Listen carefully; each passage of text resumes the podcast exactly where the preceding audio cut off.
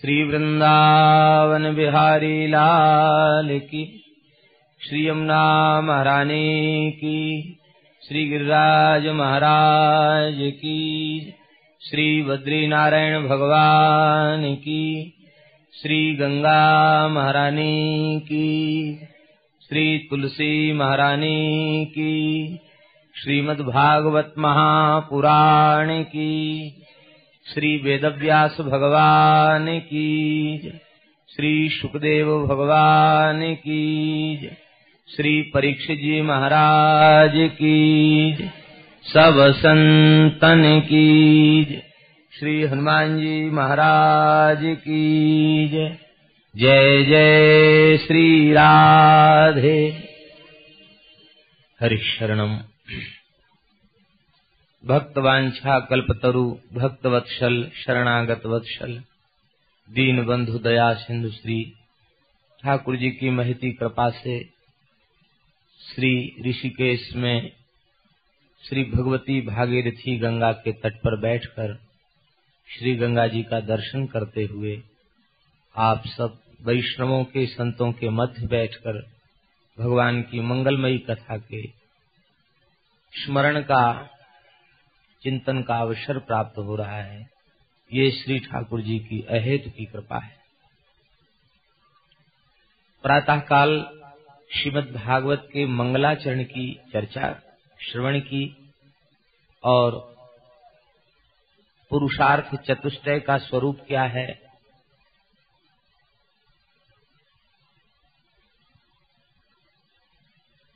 इसका श्रवण किया परम धर्म का क्या स्वरूप है, इसका श्रवण किया। भगवत प्राप्ति का सरल उपाय क्या है, इसका बहुत सुंदर तरीके से प्रातः काल श्रवण किया गया, और भगवत प्राप्ति का फल क्या है? उसकी सरल परिपाटी क्या है, और प्राप्ति का फल क्या है, इसकी चर्चा पूर्वान्ह में की जा चुकी है। श्री सूत जी महाराज कह रहे हैं, भावयत्येष सत्त्वेन लोकान् वै लोकभावनः, लीलावतारानुरतो देवतिर्यं नरादिषु भगवान, वे ही संपूर्ण लोकों की रचना करते हैं। और वे ही भगवान सृष्टि के समग्र जीव भगवान को अपना मान सकें। भगवान सबके अपने हैं, लेकिन बेचारे मायाबद्ध जीव भगवान को भूल जाते हैं। तो श्री ठाकुर जी, ये समस्त जीव हमें अपना मान सकें इसके लिए सूत जी कहते, भगवान, अवतार लेते हैं कहाँ कहाँ? देव तिरयंग नरादिशु देवताओं के रूप में, पशु पक्षियों के रूप में, मनुष्य आदि के रूप में भगवान ही अवतार लेते देवताओं के मन में यह ग्लानी न हो कि भगवान हमारे अपने नहीं हैं, इसलिए भगवान अदिति के पुत्र बनकर आ गए, बामन रूप से आ गए। देवताओं के छोटे भाई बन के आ गए। वासवानुज इंद्र के अनुज बनकर के आ गए, उपेंद्र बनकर भगवान आ गए। अब तो देवता ये कहेंगे कि भगवान हमारे अपने हैं, क्योंकि भगवान का अवतार देवताओं के जनक महर्षि कश्यप हैं, अदिति उनकी माता हैं तो कश्यप के ग्रह में अदिति के गर्भ से अवतार लेकर भगवान ने देवता हमें अपना मान सकें, ऐसी लीला भगवान ने की।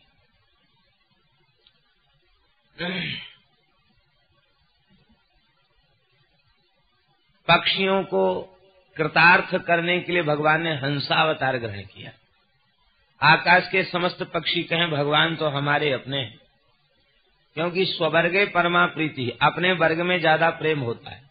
मनुष्य का मनुष्य से प्रेम, पशु का पशु से प्रेम पक्षी का पक्षी से प्रेम तो भगवान खुद पक्षी बनकर के आ गए। हंस बनकर के आ गए। आकाश के पक्षी भी कहें, भगवान मेरे हैं।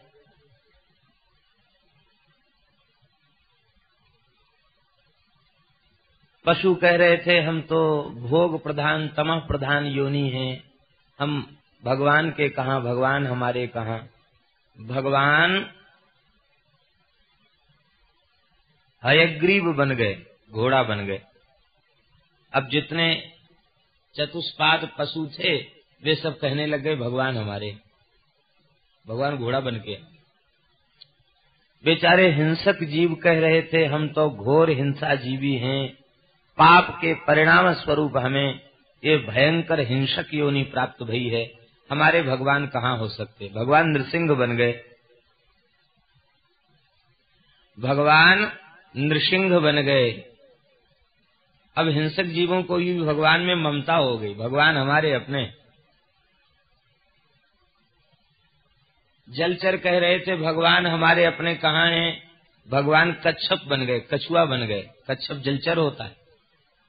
सब जलचर प्राणी कहने लग गए, भगवान हमारे हैं। भगवान मछली बन गए। सब जीव कहने लग गए, भगवान हमारे हैं। जलचर प्राणी, जलचर, थलचर, आकाशचर, ये समस्त प्राणी मात्र भगवान के अपने हैं, लेकिन ये बेचारे मान नहीं पाते हैं। भगवान ने कहा, चलो हम इनके वर्ग में सम्मिलित हो जाएँ तो ये जीव हमें अपना मानने लग जाएँगे। और जब ये हमें अपना मानने लग जाएँगे, तब इनके कल्याण में संदेह नहीं रह जाएँगे। तो भगवान देव तिरयंग नरादिशु देवताओं के स्वरूप में तिरक स्वरूप में। ये तिरक जलचर, कच्छप कछली मछुआ, मछली, कछुआ, ये सब तिरक योनि है। इनमें भी भगवान प्रकट होते हैं। श्री रामकृष्ण के रूप में भगवान प्रकट हो गए, जिसमें समस्त मनुष्य जाति यह अनुभव करे कि भगवान तो हमारे अपने हैं, इसलिए भगवान मनुष्य बनकर के आ हे ऋषियों जैसे किसी विशाल सरोवर से अगाध जल से भरे हुए सरोवर से हज़ारों झरने प्रकट होने लग जाएँ, ऐसे ही भगवान के अनंत अवतार संपूर्ण जीव जगत के कल्याण के लिए होते रहते हैं। भगवान के कुछ अवतारों की चर्चा सूत जी महाराज कर रहे हैं लेकिन अवतारों की चर्चा करने के साथ ही साथ कह दिया यथा अवतारा यशंख्या भगवान के अवतार केवल दस नहीं, चौबीस नहीं, सौ पचास नहीं असंख्य भगवान के असंख्य अवतार हैं। ये चौबीस अवतार तो मुख्य अवतार हैं। वस्तुता भगवान के असंख्य अवतार। असंख्य अवतार इसलिए कहे गए कि जीवों के ऊपर अनुग्रह करने के लिए भगवान विविध रूपों में प्रकट होकर के दर्शन देते हैं। ये भगवान के असंख्य अवतार है। जिस भक्त के लिए भगवान ने प्रकट होकर दर्शन दिया, वह स्वरूप भक्त के लिए स्वतंत्र अवतार है। वो स्वतंत्र स्वरूप है। जिस स्वरूप से ठाकुर जी ने दर्शन दिया किसी प्रेमी को, वो प्रेमी के लिए ही तो ठाकुर जी आए हैं। तो प्रेमी के लिए ही ठाकुर जी का अवतरण हो गया, स्वतंत्र अवतार। इतने अवतार हैं कि इनकी गिनती नहीं गिनी जा सकती। जयपुर के एक महात्मा थे, श्री सरस माधुरी शरण जी। बड़े उच्च कोटि के महापुरुष थे। श्री वृंदावन में, वृंदावन के संतों में बड़ा अनुराग था। श्री राधा रानी में बड़ा अनुराग था। वृद्धावस्था थी, श्री बरसाना धाम पहुँचे, उस समय में तांगे चलते थे। थक करके चूर हो गए। रात्रि को लाडली जी के महल में पहुँचे, वहीं जो इधर वाला जो महल है, उसी में निवास मिल गया। अब बड़े थके हुए थे। गुसाई जी ने वहीं उनको आसन बासन बिछा दिया, भक्तों के साथ पहुँचे थे। तो थोड़ी देर सत्संग करके, कीर्तन करके फिर सो गए। शरीर में बड़ी वेदना हो रही थी। तब तक क्या देखते हैं कि एक बालक आया, कटोरी में बढ़िया तेल लेके, मालिश करने के लिए। तो भगत जी, आपकी सेवा कर दें।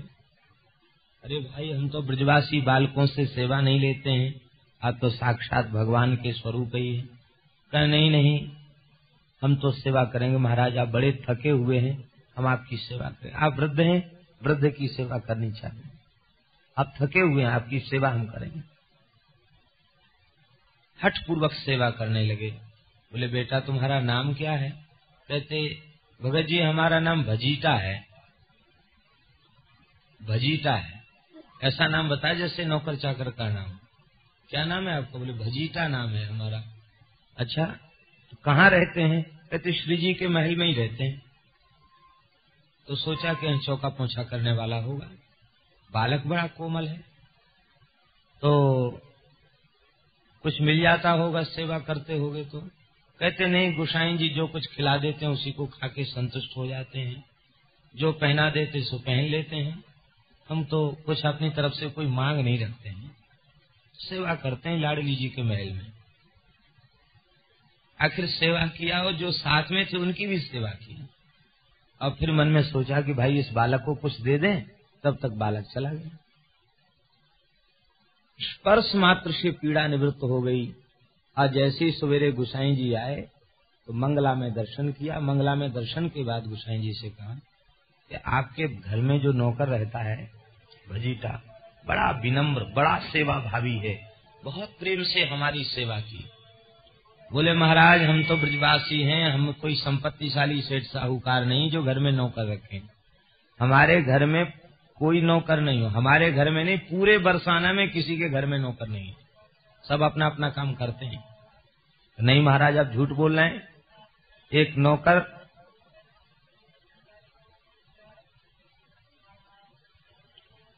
श्री वृंदावन बिहारी लाल की जय। हरिश्चंद्र। एक नौकर। आया, भजीता नाम बताया, कहते, महल में रहते हैं, और गुसाई जी जो दे देते हैं, वही खा लेते हैं। इतना सुनते ही वो रोने लग गए। बोलो, श्री जी के महल में सेवा करने वाले, टहल करने वाले भजीटा और कोई दूसरे नहीं थे? ये साक्षात बिहारी जी। ये बिहारी जी ही आए भजीटा बन करके बोलो भक्तवत्सल भगवान की। अब तो ऐसा विरह व्याप्त हुआ है, ऐसा प्रेम हृदय में जागृत हुआ है।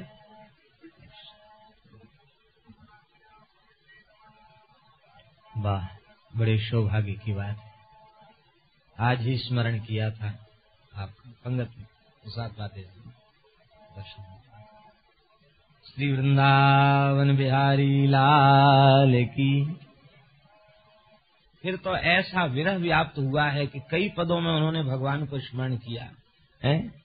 भजीता नाम क्यों बताया? बोले, श्री जी का भजन करने से भजीता नाम बताया, भक्तों की सेवा करने से भजीता नाम बताया। तो अब देखिए, ये इस, ये घटना बहुत पुरानी घटना नहीं है। बहुत ज़्यादा पुरानी घटना नहीं है ये, सरसकुंज वाली घटना। तो ये, मने भगवान के असंख्य अवतार हैं। किस नाम में आ जाएँ, कौन सा भेष बन के आ जाएँ, कौन सा भेष धर के आ जाएँ, इनकी लीला तो ये ही जाने ये कितने रूप धरते हैं कितने अवतार लेते हैं और कितना भक्तों के साथ लीला करते हैं इनकी लीला इन्हें यही जाने। इसलिए कहा गया अवतारा यशंख्या भगवान के एक दो अवतार नहीं है असंख्य अवतार भगवान के हैं। जीवों के ऊपर अनुग्रह करने के लिए भगवान असंख्य अनंत अवतार लेते रहते हैं। स एव देवः कौमारम् सर्गमा स्थितः चचार दुश्चरम् ब्रह्मा ब्रह्मचर्यमखण्डितम्। भगवान ने सबसे पहले सनकादिक अवतार ग्रहण किया। सनक सनंदन सनातन सनत कुमार इन चार रूपों में भगवान प्रकट भये और अखंड ब्रह्मचर्य का भगवान ने पालन किया। तप और ब्रह्मचर्य की महिमा को भगवान ने बताया और निवृत्ति धर्म धर्म के स्वरूप को प्रकट किया। पूर्ण निवृत्ति। निवृत्ति धर्माश्रयों का क्या स्वरूप होना चाहिए, वह भगवान ने अपने चरित्र के द्वारा, अपनी चर्या के द्वारा दिखाया। निवृत्ति धर्म पालन करने वाले, उन्हें निरंतर भगवान का भजन करते रहना चाहिए। आप निरंतर भगवान का कीर्तन करते रहते हैं। हरिशरण मित्येवम नित्यम ये शाम मुखे वचह अतक काल समाधिष्टा जरा युष्मान न बाधते। सदा सर्वदा सनकादिक भगवान के मुख से मंत्र प्रकट होता रहता है। पंचाक्षर महामंत्र हरिशरणम हरिशरणम हरिशरणम हरिशरणम माया और काल का प्रभाव आपके ऊपर नहीं होता। सदा वैकुंठ निलया। हरिकीर्तन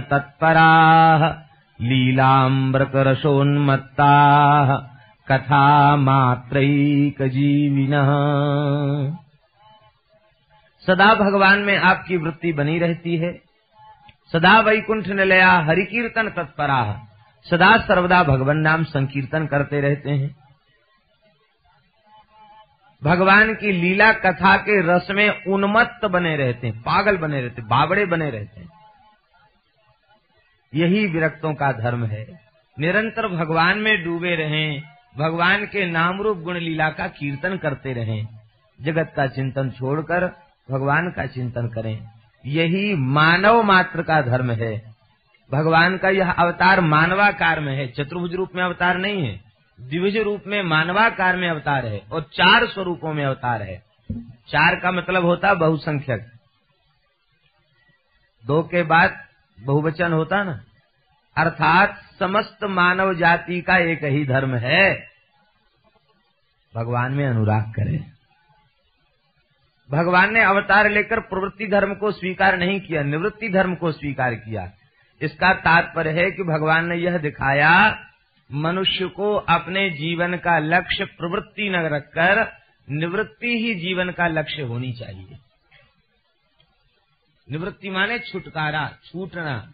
हमें मनुष्य शरीर क्यों मिला है? बंधने के लिए मिला है कि छूटने के लिए मिला है?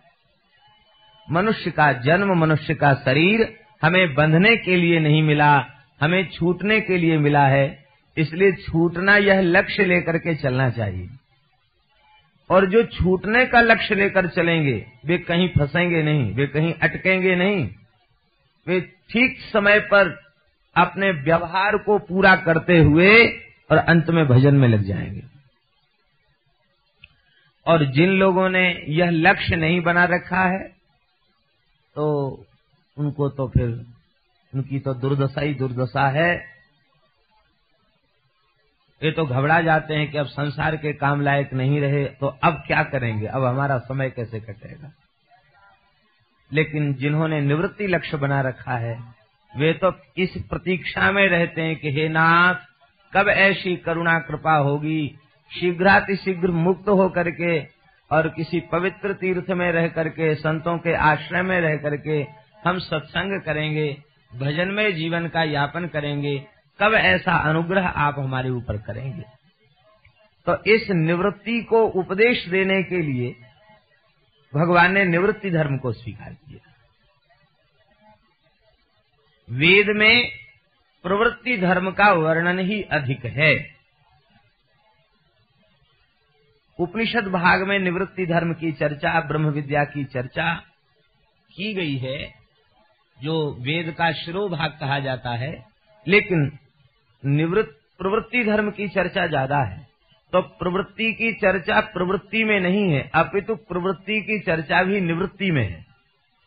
वो प्रवृत्ति धर्म का उपदेश भी निवृत्ति मूलक है, इसलिए जीवन का शुभारंभ निवृत्ति से होता है। उपनयन संस्कार के बाद प्रथम निवृत्ति है। घर छोड़ के गुरुकुल में चला जाए ग्रह त्याग हो गया। 25 वर्ष की आयु तक अग्नि की, गुरु की सेवा करे, वेदों का स्वाध्याय करे। 25 वर्ष इस तप के करने के बाद यदि चित्त पूर्णतया शुद्ध हो जाए, विकार रहित तो हो जाए, चित्त में वैराग्य आ जावे तो वेद कहता है ब्रह्मचर्या देव प्रव्रजेत ब्रह्मचर्य आश्रम से ही सीधे सन्यास आश्रम में चला जाए, भजन करने लग जाए। मान लो चित्त में कोई राग का संस्कार है तो फिर उसके लिए विधि है शास्त्रीय कि ब्रह्मचर्य से गृहस्थ आश्रम में जाए। और गृहस्थ आश्रम की अवधि 25 वर्ष तक उसको पूरा करे। अर्थात केवल पचास वर्ष की आयु तक रहे। पचास वर्ष की आयु के बाद जैसे ही एक वर्ष भी आगे बढ़ने लग जाए तो हज़ार लाख काम पड़े हों तो छोड़ करके वानप्रस्थ को स्वीकार कर ले। और वानप्रस्थ के बाद भी सर्व कर्म समर्पण पूर्वक, संपूर्ण शरणागति पूर्वक अंत में संन्यास। तो अब बताइए, निवृत्ति लक्ष्य हुआ कि नहीं? दो विधि है। आश्रमात आश्रमम गच्छेत और ब्रह्मचर्यादेव प्रव्रजेत। दो विधि है। ब्रह्मचर्य आश्रम से सीधे सन्यास में जाने वाले, उनके दो आश्रम बच गए। गृहस्थ आश्रम तो बच ही गया। बानप्रस्थ भी बच गया, सीधे संन्यास पर पहुँच गए। लेकिन यदि गृहस्थाश्रम में प्रवेश किया है तो उनको वानप्रस्थ में जाना अनिवार्य है। और वानप्रस्थ आश्रम के नियम ही सबसे कठोर नियम है। नियम की दृष्टि से देखा जाए तो वानप्रस्थ आश्रम के चारों आश्रमों से अधिक कठोर नियम है। बड़ी कठोर तपस्या उसे बताई गई है। इसके संबंध में श्री शंकराचार्य आदि आचार्यों ने यह बात स्वीकार की है कि संसार में रहकर जो कुछ भोग का संचय किया है, विषय का उपभोग किया है, उसके कारण जो मलिन संस्कार चित्त के ऊपर वासना के पड़ गए हैं उन मलिन वासना के संस्कारों को विगलित करने के लिए कठोर तपस्या की ज़रूरत है। इसलिए बानप्रस्थी को कठोर तप और इसके बाद फिर संन्यास। तो ये निवृत्ति ही जीवन का लक्ष्य है, ऐसा मानकर और आपने समस्त मानव जाति को और यह उपदेश आपने प्रदान किया है।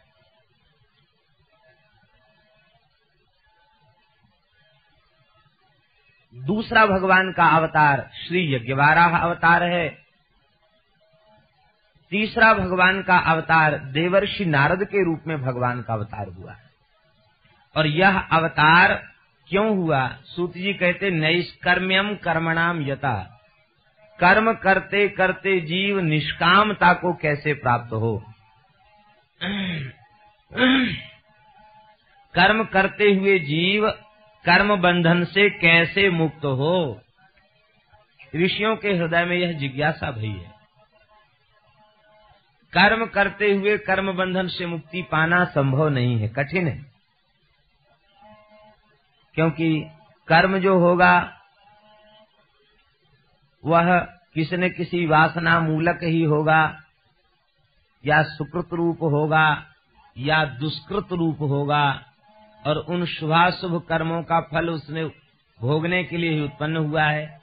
और फिर कोई न कोई कर्म करेगा, बिना कर्म के एक क्षण रह नहीं सकता। नहीं कश्चित क्षणमपी जात तिष्ठत्य कर्म कृत क्या करे बेचारा?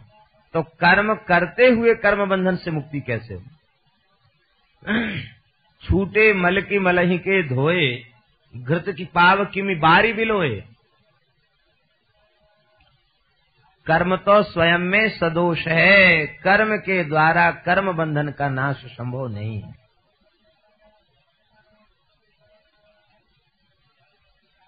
ये जिज्ञासा ऋषियों के हृदय में हुई।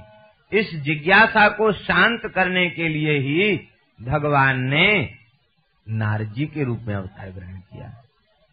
और ऋषियों को नारद जी ने उत्तर दिया है और उस उत्तर में कर्म करते हुए कर्म बंधन से मुक्ति का बड़ा सुंदर स्वरूप बताया है। और वह स्वरूप विस्तार से नारद पंचरात्र नाम के ग्रंथ में उसका विस्तृत व्याख्यान किया गया है। ऐसा हमने संतों से सुना है कि नारद पंचरात्र की 120 संहिताएँ थी। जिस जिस ऋषि ने जो प्रश्न किया है, नारद जी ने उसे स्वतंत्र उत्तर दिया है। तो उस उत्तर में ही एक संहिता का निर्माण हो गया। लेकिन दुर्भाग्य से आज हमारे यहाँ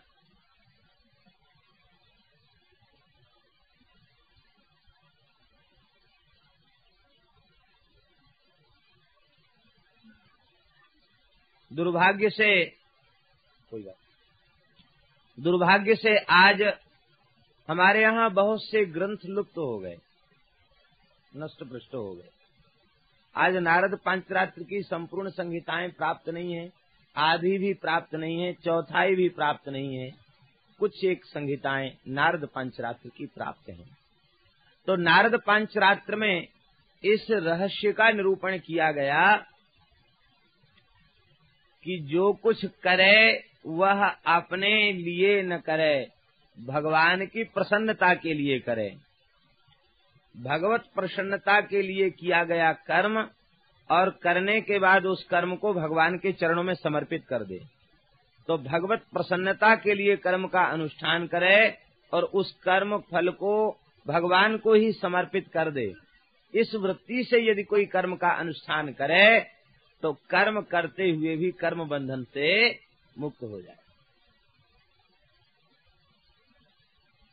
भोजन करना ये भोग है। पाँच प्रकार के विषय में आता है। रूप रसगंध रस में आता है। बंधन है। अरे विषय तो स्पष्ट बंधन है, लेकिन अब घर में रसोई बनी है किस लिए? घर में श्री ठाकुर जी विराजमान है। ठाकुर जी के लिए रुचि पूर्वक रसोई बनाई गई। भगवान आरोगेंगे।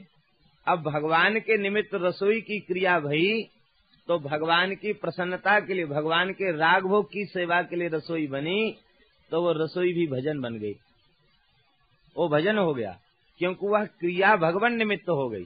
भगवान निमित्त होने से वो भजन बन गई।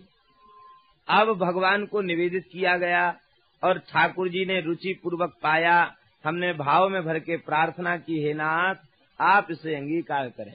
भक्त का स्मरण दिला करके हमने प्रेम से भगवान को भोग लगाया।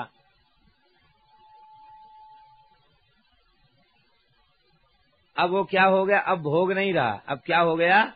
प्रसाद। और प्रसाद की क्या महिमा है? कहते, भगवान और भगवान के प्रसाद में भेद नहीं है। प्रसादम जगदीश अन्न पानादिकम चयत ब्रह्मवन निर्विकारम सियात यथा विष्णुस्तथैव सह शास्त्रों में, पुराणों में लिखा हुआ है, भगवान का प्रसाद।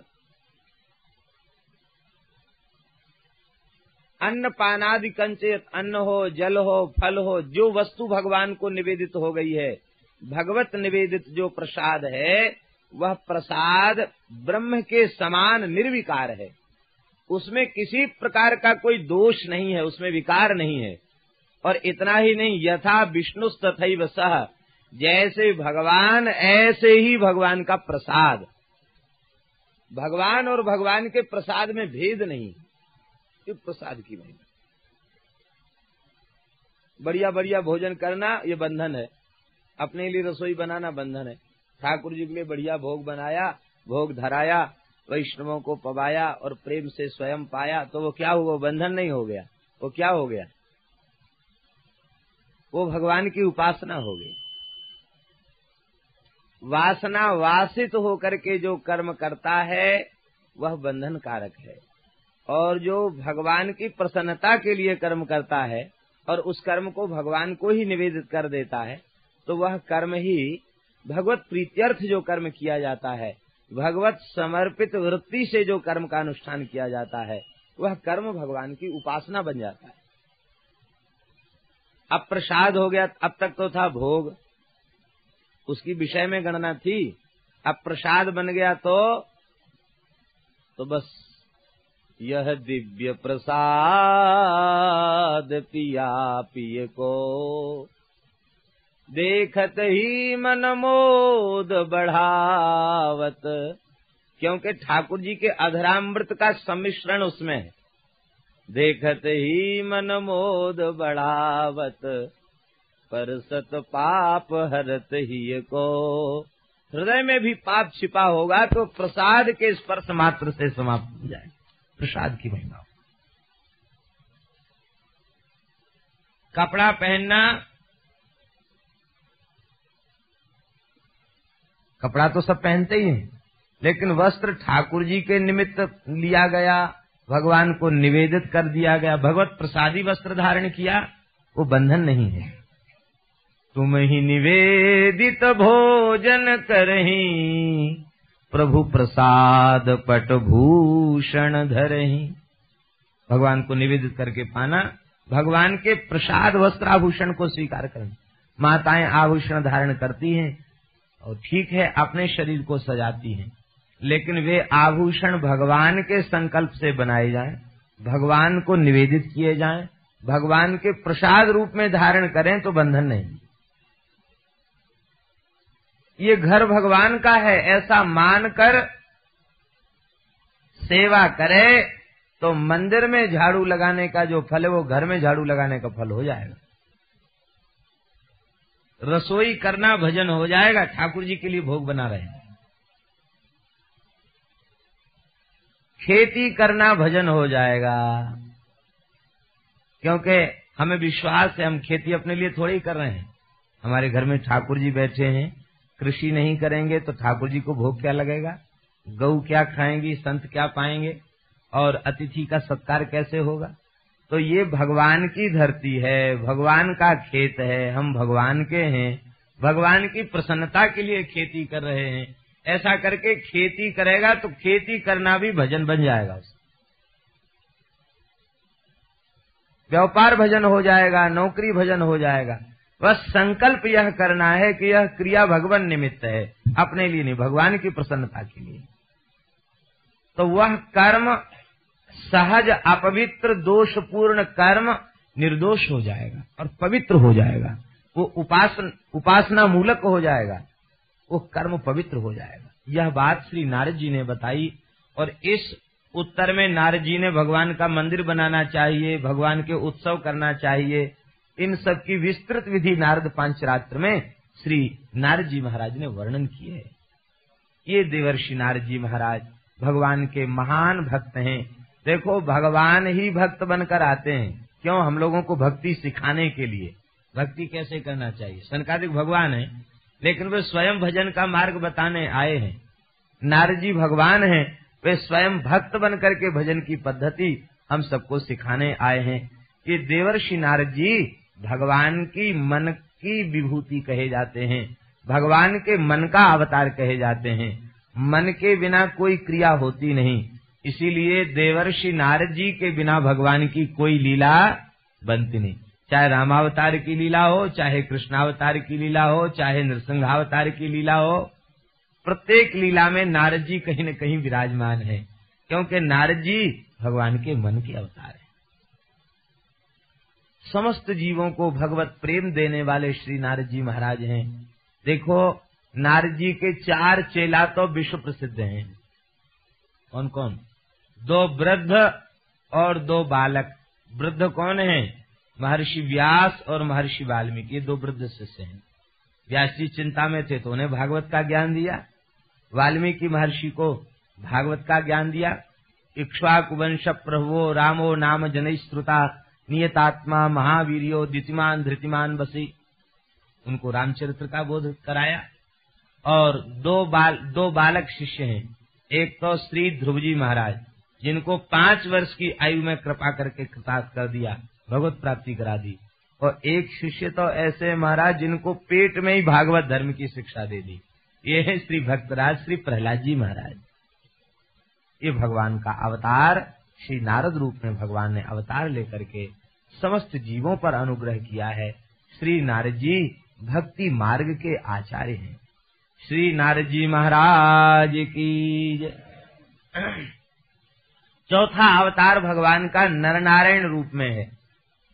और उन नरनारायण भगवान के चरणों में तो हम लोग बैठे ही भय बद्री नारायण भगवान। भगवान ने धर्म की पत्नी मूर्ति के गर्भ से नरनारायण रूप में भगवान ने अवतार ग्रहण किया। नर नारायण रूप में भगवान ने अवतार ग्रहण किया। इस अवतार में भी भगवान ने ब्रह्मचर्य और तप भजन की महिमा को करके दिखाया। आज भी भगवान तप में प्रवृत्त हैं।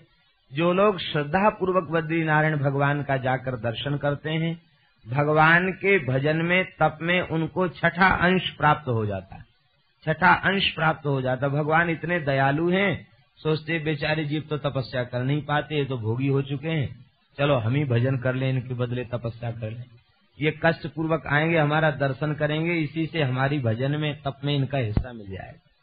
भगवान कितने दयावान है, कितने करुणामय है भगवान। भगवान तप में प्रवृत्त हैं। इस अवतार में भगवान ने सहस्त्र कवची दैत्य का वध किया। नर नारायण भगवान ने सहस्त्र कवची दैत्य का वध किया। एक दैत्य था, उसने सूर्य से बर मांगा। मैं अजर अमर हो जाऊँ। सूर्य बोले कि ये वरदान नहीं दे सकता और कोई मांगो। तो इसने सोचा कि चले हम सूर्य को ही ठग लें। दुष्ट प्रकृति के जीव अपने को ज़्यादा बुद्धिमान समझते हैं, सबको ठगने की भावना रखते हैं। इसने सोचा कि हम सूर्य को ठग लें तो बोला, महाराज, हमारे शरीर पर एक हज़ार कवच हो जाए। और वह कवच अभेद्य हो कथनचित कोई तोड़ना चाहे तो जब एक हज़ार कवच पूरे टूट जाए, तब हमारी मृत्यु हो। और एक कवच कब टूटे, बोले जब एक हज़ार वर्ष तक लगातार कोई युद्ध करे, तब एक कवच टूटे।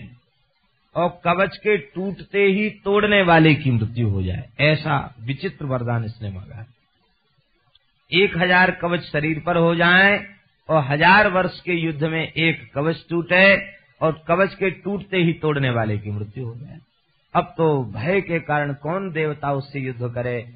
तीनों लोकों में आतंक मचा दिया इसने। सब भगवान की शरण में गए। भगवान ने नरनारायण रूप से अवतार ग्रहण करके विशालापुरी, जो बद्री नारायण है, यहाँ भगवान बैठ गए। नारद जी का आवाहन किया। नारद जी तुरंत नारायण नारायण कहते हुए इस दैत्य के सामने प्रकट हो गए, सहस्त्र कवची के सामने। ए सहस्त्र कवची, बोला कि नारद जी, जल्दी बताओ कोई वीर, हमारी भुजाओं में खुजली मच रही है, युद्ध की इच्छा हो रही है, कोई त्रिभुवन में योद्धा नहीं है, नहीं तो आप ही हमसे दो दो हाथ कर लो। नारजी बोले, नहीं, ये काम हम नहीं करते हैं लेकिन तुम्हारी भुजाओं की खुजली शांत करने की औषधि हमारे पास है, अमोघ औषधि, क्या? बोले, दो बालक हैं एक का नाम है नर और एक का नाम है नारायण। वो हिमालय में तप कर रहे हैं। बड़े वीर हैं। वे तुम्हारे भुजाओं की खुजली को शांत कर सकते हैं। ये बल का अभिमानी उद्दंड उद्धत दैत्य भगवान के निकट पहुँच गया। भगवान ने धनुष की प्रत्यंचा को चढ़ाया और युद्ध करने लगे। एक हज़ार वर्ष तक नर भगवान ने युद्ध किया और युद्ध करके इसके एक कवच को तोड़ दिया। और वरदान को सत्य प्रमाणित करते हुए भगवान नर ने मृत्यु का अभिनय किया। नर माने परमात्मा ही होता है। नरतीति नर प्रोक्ता परमात्मा सनातन। ये महाभारत का वाक्य। नरतीति नर प्रोक्ता परमात्मा सनातन। सनातन परमात्मा को ही नर कहा गया। एक कवच तोड़ दिया, हज़ार वर्ष युद्ध करके। और भगवान ने मरने का अभिनय किया। निष्प्राण होके गिर गए। नारायण ऋषि उठ के खड़े भय और बोले कि यदि हमारी तपस्या पूर्ण मनोयोग से की गई है, विशुद्ध है तो हमारे भजन की महिमा से हमारे भाई नर जीवित हो जाए। उनके ऐसा कहते नर जीवित होकर भजन में बैठ गए और नारायण भगवान ने धनुष संभाला और एक हज़ार वर्ष युद्ध, एक हज़ार वर्ष तक युद्ध करके उसके दूसरे कवच को तोड़ दिया। और नारायण भगवान ने मृत्यु का अभिनय किया। नर ऋषि खड़े भय बोले यदि एक हज़ार वर्ष की हमारी तपस्या ठीक ठीक से हो, हो चुकी है तो हमारे भैया नारायण जीवित तो हो जाए। अब नारायण जीवित तो होकर के तप वे युद्ध करने लगे और नर ऋषि फिर तपस्या करने लगे। ऐसे बारी बारी से दोनों भाइयों ने युद्ध किया। नौ सौ निन्यानवे हज़ार वर्ष तक भगवान इससे लड़ते रहे। इसको बीच में फुर्सत ही नहीं दिया। और स्वयं तो बारी बारी से तप करने बैठ जाते। नौ से निन्यानवे कवच इसके टूट गए। एक कवच बाकी रहा। अब तो ये घबरा गया। इतने अजय योद्धा हैं जिन्होंने नौ सौ निन्यानवे कवच तोड़ दिए। तो एक कवच तोड़ देना उनके लिए कौन सी बड़ी बात है? बस, ये भयभीत होकर, व्याकुल होकर सूर्य भगवान की ओर भागा और सूर्य मंडल में लीन हो गया। छुप गया। यही सहस्त्र कवची दैत्य द्वापर के अंत में कुंती के गर्भ से कर्ण के रूप में प्रकट हुआ। यह कर्ण सहस्त्र कवची दैत्य ही था और भगवान का दैत्यों के संहार के लिए अवतार हुआ है। अब की बार बारी नर की थी और नरावतार श्री अर्जुन है, इसलिए अर्जुन के माध्यम से भगवान ने कर्ण का वध करवाया। और यह कवच बिना एक हज़ार वर्ष के युद्ध के टूट नहीं सकता था, इसलिए दानवीर कर्ण के इस कवच कुंडल को इंद्र के द्वारा ब्राह्मण वेश में कवच कुंडल की याचना करवा ली और अर्जुन के द्वारा कर्ण का वध भगवान ने करवा दी। ये भगवान नर नारायण इनकी बड़ी अद्भुत महिमा। एक बार इंद्र को भ्रम हो गया ये दोनों ऋषि कुमार कहीं स्वर्ग लेने के लिए तप तो नहीं कर रहे हैं। भगवान की माया अतिशय प्रचंड है। भगवान के संबंध में ही इसे भ्रम हो गया। इसने कामदेव और अप्सराओं को भेज दिया। यही बेचारे इंद्र के पास अस्त्र शस्त्र हैं और क्या रखा है? अप्सराओं को और कामदेव को भेज दिया। कामदेव ने वसंत आदि ऋतुओं को प्रकट किया और अपने संपूर्ण शक्ति का प्रयोग किया। अप्सराएँ नाचते गाते थक गईं, लेकिन भगवान तो सहज ही क्षोभ रहते हैं। भगवान के भीतर क्षोभ कैसे प्रकट हो? भगवान तो शांत भाव से बैठ करके चिंतन करते रहे। जब हम किसी क्रिया को देखकर आकृष्ट होते हैं तब बंधन है। और उदासीन भाव को हम स्वीकार कर लें जगत के प्रति उदासीन हो जाएँ, प्रकृति के प्रति उदासीन हो जाए तो फिर प्रकृति हमको बांधने में समर्थ नहीं है। प्रकृति के प्रति जो आकर्षण है, जड़ प्रकृति के प्रति जो आकर्षण है, वह आकर्षण ही बंधन का कारण है। आप शांत भाव से, उदासीन भाव से बैठे थे, कोई प्रभाव चित्त पर नहीं हुआ। जो उदासीन है, उसके ऊपर ज़्यादा प्रभाव नहीं दिखाया जा सकता। जब प्रभाव नहीं दिखेगा तो व्यक्ति अपने आप निराश हो जाएगा।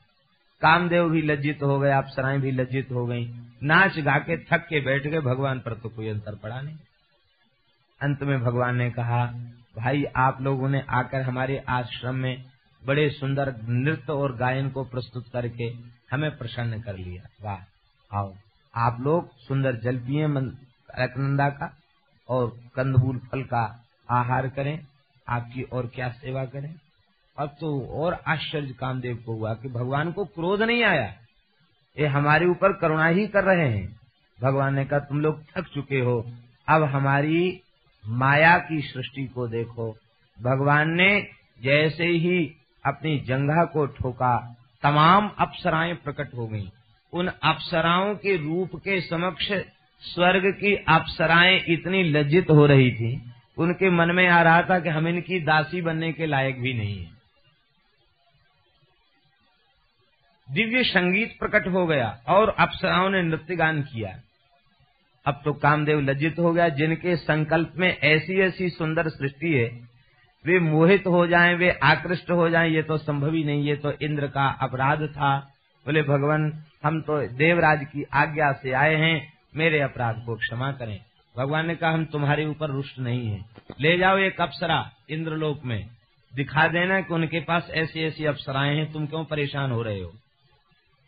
तो वो भगवान की जंगा से प्रकट जो उर्वशी नाम की अप्सरा, उस अप्सरा को भगवान ने कामदेव को दे दिया और वह अप्सरा ही उर्वशी अप्सरा, त्रिभुवन का श्रृंगार है। त्रिभुवन की सर्वश्रेष्ठ अप्सरा उर्वशी है। स्वर्ग की सबसे श्रेष्ठ अप्सरा उर्वशी है। ऐसे भगवान की विलक्षण लीलाएँ हैं। एक नरनारायण भगवान का चरित्र और पुराणों में प्रसिद्ध है। एक बार श्री प्रहलाद जी महाराज को भी एक ऐसी विचित्र घटना घट गई।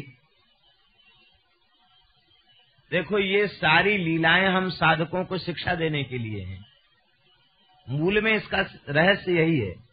हम सबको शिक्षा देने के लिए भागवतों की ये चरित्र हैं। एक दिन की बात है, श्री प्रहलाद जी नृसिंह भगवान की पूजा कर रहे थे। इसी बीच नारद जी पधारे। दूत ने आगमन की सूचना दिया। आपने कहा कि अभी तो हम भगवान की पूजा कर रहे हैं, वे थोड़ी देर बैठे तब हम आके मिलते हैं। पूजा में लग गए तो नारद जी बैठे, इस बात का ध्यान नहीं रहा, और नारद जी विलम्ब देखकर नारद जी चले गए। तो इतना सूक्ष्म भागवतापचार हो गया, इतना सूक्ष्म भागवत का अपराध हो गया, बस इस अपराध के कारण प्रहलाद जी जैसे सिद्ध कोटि के भक्त की भी बुद्धि में विकृति आ गई। वे सोचने लगे कि अरे, मैं बड़ा मूर्ख हूँ। मेरे चाचा हिरण्याक्ष को इन्होंने बारह अवतार लेकर मार दिया। मेरे पिताजी को सिंह बन के मार दिया। और हम इन्हीं के दास बन के सेवा कर रहे हैं। अरे, पुत्र को तो अपने पिता के वैर का बदला लेना चाहिए। चलो, हम नारायण से, भगवान से वैर का बदला लेंगे। कहाँ है भगवान? तो बद्री नारायण में। तो प्रहलाद जी भी सेना लेकर बद्री नारायण पहुँच गए।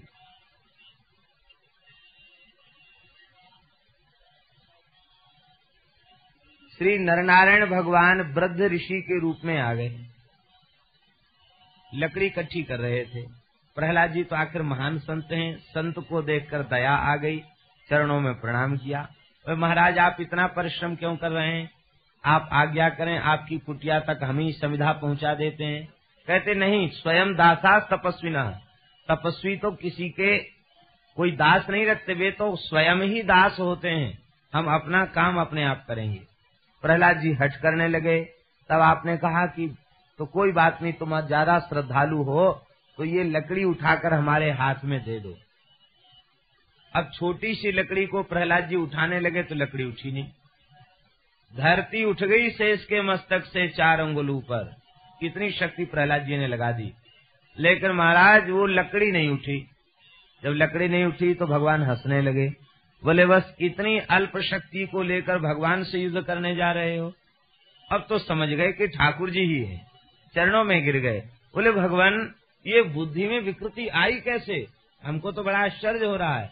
कहा, देखो, भगवान की सेवा पूजा भी कर रहे हो और उस समय कोई भागवत आ जाए, कोई संत महापुरुष आ जाए तो उनका सत्संग पहले कर लेना चाहिए। भगवान की पूजा बाद में कर ले, कोई दोष नहीं। लेकिन सत्संग पहले करना चाहिए। ये भगवान के भक्त का अनादर हो गया, तुम्हारे द्वारा अनजाने में उससे ये विकृति आई। प्रहलाद जी तो परम निर्विकार संत हैं, उनके चित्त में विकृति नहीं आ सकती।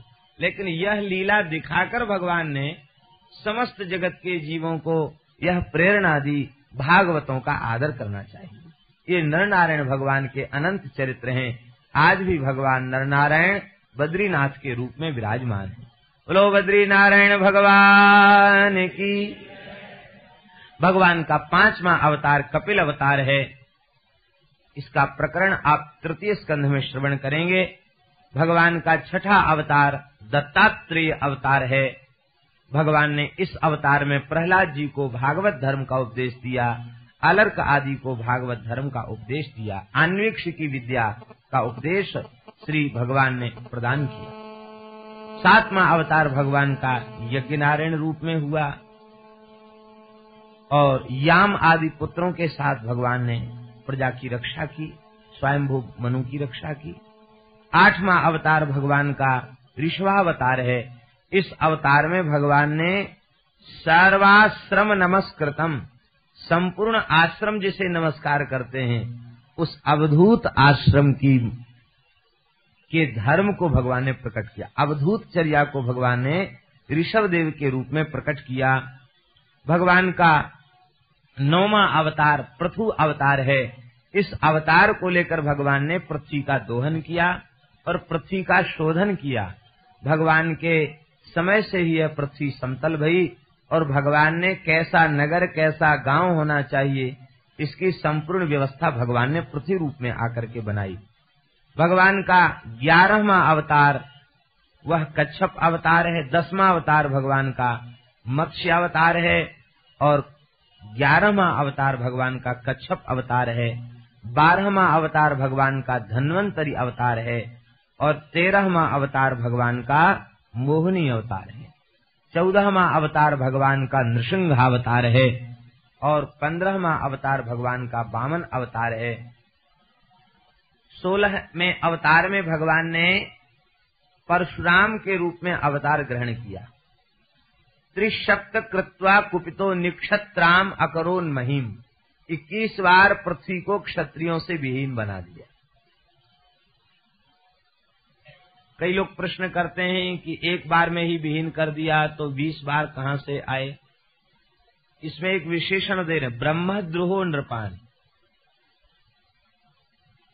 जो क्षत्रिय वेद और ब्राह्मणों के विरोधी हो चुके थे, उनका संहार किया। ब्रह्मद्रोह नृपान, ये विशेषण से ये बात बता रहे हैं समूल विनाश नहीं किया। वस्तुतः जो भगवान के भक्त थे, गौ साधु ब्राह्मण का सत्कार करने वाले थे, उनका बध आपने नहीं किया। जो दुष्ट प्रकृति के हो चुके थे, उनको आपने समाप्त किया। सत्रह में अवतार में भगवान ने व्यास रूप से पराशर ऋषि के यहाँ सत्यवती के गर्भ से भगवान ने अवतार ग्रहण किया और अठारह महा अवतार भगवान का श्री रामावतार है। इसमें भगवान ने रावण का वध किया, समुद्र पर सेतु का भगवान ने निर्माण किया।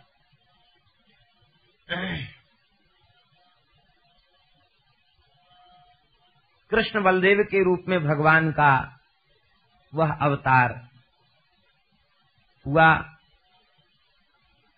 यह भगवान का एक अवतार है, उन्नीस और बीसवा अवतार भगवान का यह है। और बुद्धावतार, यह भी भगवान का एक अवतार है, जो कि हो चुका है। निंदस यज्ञ विधे रह श्रुति जातम सदय हृदय दर्शित पशुघातम। केशव धृत बुद्ध शरीर, जय जगदीश। है निरीह प्राणियों की हिंसा से द्रवित होकर के भगवान ने बुद्धावतार ग्रहण किया और अहिंसा परमो धर्म इस धर्म की शिक्षा श्री बुद्ध भगवान ने प्रदान की। बुद्ध भगवान की उपदेश की पद्धति बड़ी अद्भुत थी। एक ब्राह्मणी का पुत्र मर गया। किसी ने कह दिया कि बुद्ध भगवान जीवित कर देंगे, वो सामने पहुंचकर रोने लगे महाराज जिसे जीवित कर दो। आपने कहा, किसी ऐसे घर से एक मुट्ठी सरसों ले आओ, जिस घर में कोई मौत न हुई हो। वो पूरे नगर में घूमी, कोई ऐसा घर नहीं मिला जहाँ मौत न भई हो। उसे ज्ञान हो गया कि अकेले हमारा ही बेटा नहीं मरा, न जाने कितने के बेटा मरे, कितने के पिता मरे, कितने के भाई मरे। इस संसार में मृत्यु अवश्य होनी है। यह बात उसकी समझ में आ गई और पुत्र का तो उसने संस्कार कर दिया और बुद्ध भगवान से उसने सत्संग करके और निर्वाण को प्राप्त किया, मोक्ष को प्राप्त किया। कहते हैं कि बुद्ध भगवान का एक शिष्य था, उसका नाम आनंद था। धर्मोपदेश की उसने आज्ञा मांगी, धर्म प्रचार की। आपने कहा, जहाँ तू धर्म प्रचार के लिए जा रहा है वहाँ के लोग अच्छे नहीं हैं, दुष्ट प्रकृति के हैं, तुम्हारी बात नहीं सुनेंगे। इसने कहा, सुनेंगे ही तो नहीं। हम तो अच्छी बात कहेंगे तो कोई न कोई एक तो सुनेगा, उसका तो कल्याण होगा। और मान लो कोई नहीं सुनेगा तो अच्छी बात का बार बार उच्चारण करके हमारा संस्कार तो पुष्ट होगा, इसलिए हम तो अवश्य जाएँगे। बुद्ध भगवान बोले, वो सुनेंगे नहीं ये बोला, महाराज, नहीं सुनेंगे तो कम से कम गाली तो नहीं देंगे। कहे, नहीं, वे ऐसी प्रकृति के हैं कि गाली भी देने लग जाएँगे। तो शिष्य ने कहा कि गाली देने लग जाएँगे, मारेंगे तो नहीं।